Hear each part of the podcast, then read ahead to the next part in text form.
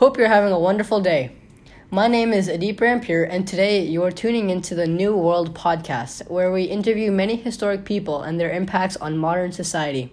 Today we have a special guest, Michelangelo. He will be answering questions about his life and his accomplishments. We will be discussing his life and how it connects to the idea of humanism in the Renaissance. How are you doing, Michelangelo? Let's begin the podcast.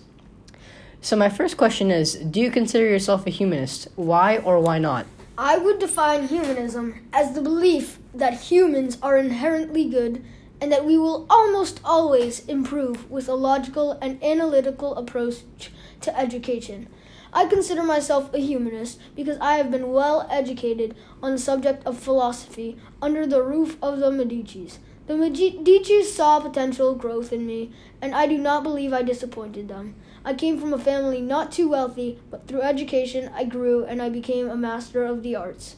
I put my heart and soul into all of my work, and I improved more and more based on the amount I worked and learned. One such of these works is the Pietà.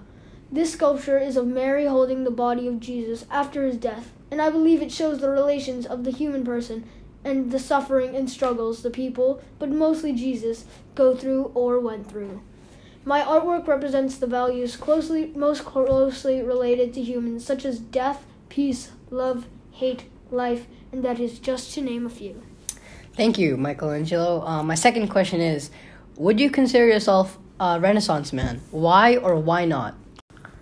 I do believe myself to be a Renaissance man because of my success in many fields. I wrote poetry, made sculptures, and painted. An example of my skill as an artist is in the Sistine Chapel, where I worked for four years painting the walls and ceiling of that building. Most of the people and designs of that, the building are based on the stories of the Bible. I've heard that that of the many paintings and frescoes, that the one of Adam and God seems to be a favorite. A famous sculpture I've made is David. This is an ideal sculpture of King David made out of marble. For most of my sculptures, I worked with marble, and it worked wonders. My poetry, though thought out, only seems to be known because of my other works of art, such as The Last Judgment or Moses. But I still worked on it. I did work in the architectural field for the Medici Chapel, and near the end of my life, I worked towards the dome in Saint Peter's Basilica. And my final question for you is, what accomplishment are you most proud of and why? The accomplishment I am most proud of is the Sistine Chapel. This took me a long time, and the details are so pr- precise and intricate. It was very creative for me to put so many stories of the Bible into such a little space. In my artwork, The Last Judgment, behind the altar, I put the, a man in the bottom right corner, not from any of the stories of the Bible, but from real life. Told me my artwork was too inappropriate, so I painted snakes pulling him down into the underworld, and the snakes were covering him up. The stories you know from the Bible are all hanging on the wall, and when you recognize a story, it makes you feel complete in the way that instead of having to envision a story, how the story looks is in detail and colorful. You can even say that it is enlightening. Although I did, it did take many years, it made the Sistine Chapel looked more complete and gave me a sense of overjoy after finishing four years worth of work.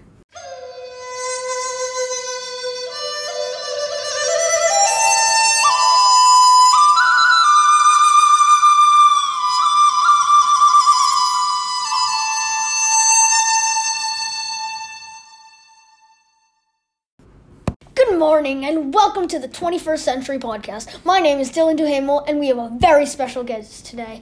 We all know him, we all love him. Please give a warm welcome to, drumroll please, Christopher Columbus. Now, Mister Columbus, we have a few questions to ask you about your life. We hear you've reached some amazing goals and we'd just like to get a little bit more in depth, such as some of your beliefs and your accomplishments. Let's get right to it. So, first question, do you consider yourself a humanist? Why or why not? Humanism is the outlook that one can accomplish much more and be content with their life if they put importance to themselves and self-improvement rather than relying on supernatural matters. Humanism stresses the importance of education, good values, and morals, and being happy and content. I would consider myself a humanist because I sought to explore my life and discover new worlds. My exploration and discoveries led to a new led to new countries and the colonization of the New World. I lived my life for myself, a life I am proud of. For many years, the adventures of Marco Polo and many made Europeans yearn to see the East, countries such as India and China. My proposal solved the European desires. The only problem is that I underestimated the circumference of the sphere by twenty-five percent, but I am glad that I did. I ended up discovering two new continents which promoted trade and fur- co- further colonization. This ties into humanism because of the fact that I stopped relying on God to solve my problems. Instead, I let my curiosity drive me to seek exploration and discover new countries. Thanks for the info, Chris. Now on to the second question. Would you consider yourself a Renaissance man? Why or why not? A Renaissance man is defined as a person with many talents or having a broad field of study. Some examples of Renaissance men would be Leonardo da Vinci and Michelangelo. Da Vinci was not only a talented painter, but he also studied human anatomy and was an inventor. If I'm being honest, I would not define myself as a Renaissance man.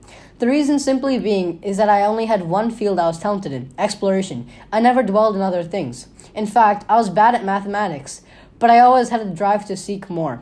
I was never interested in science, politics, or things like that because I had my head wrapped around in navigation, cartography, and the idea of exploration.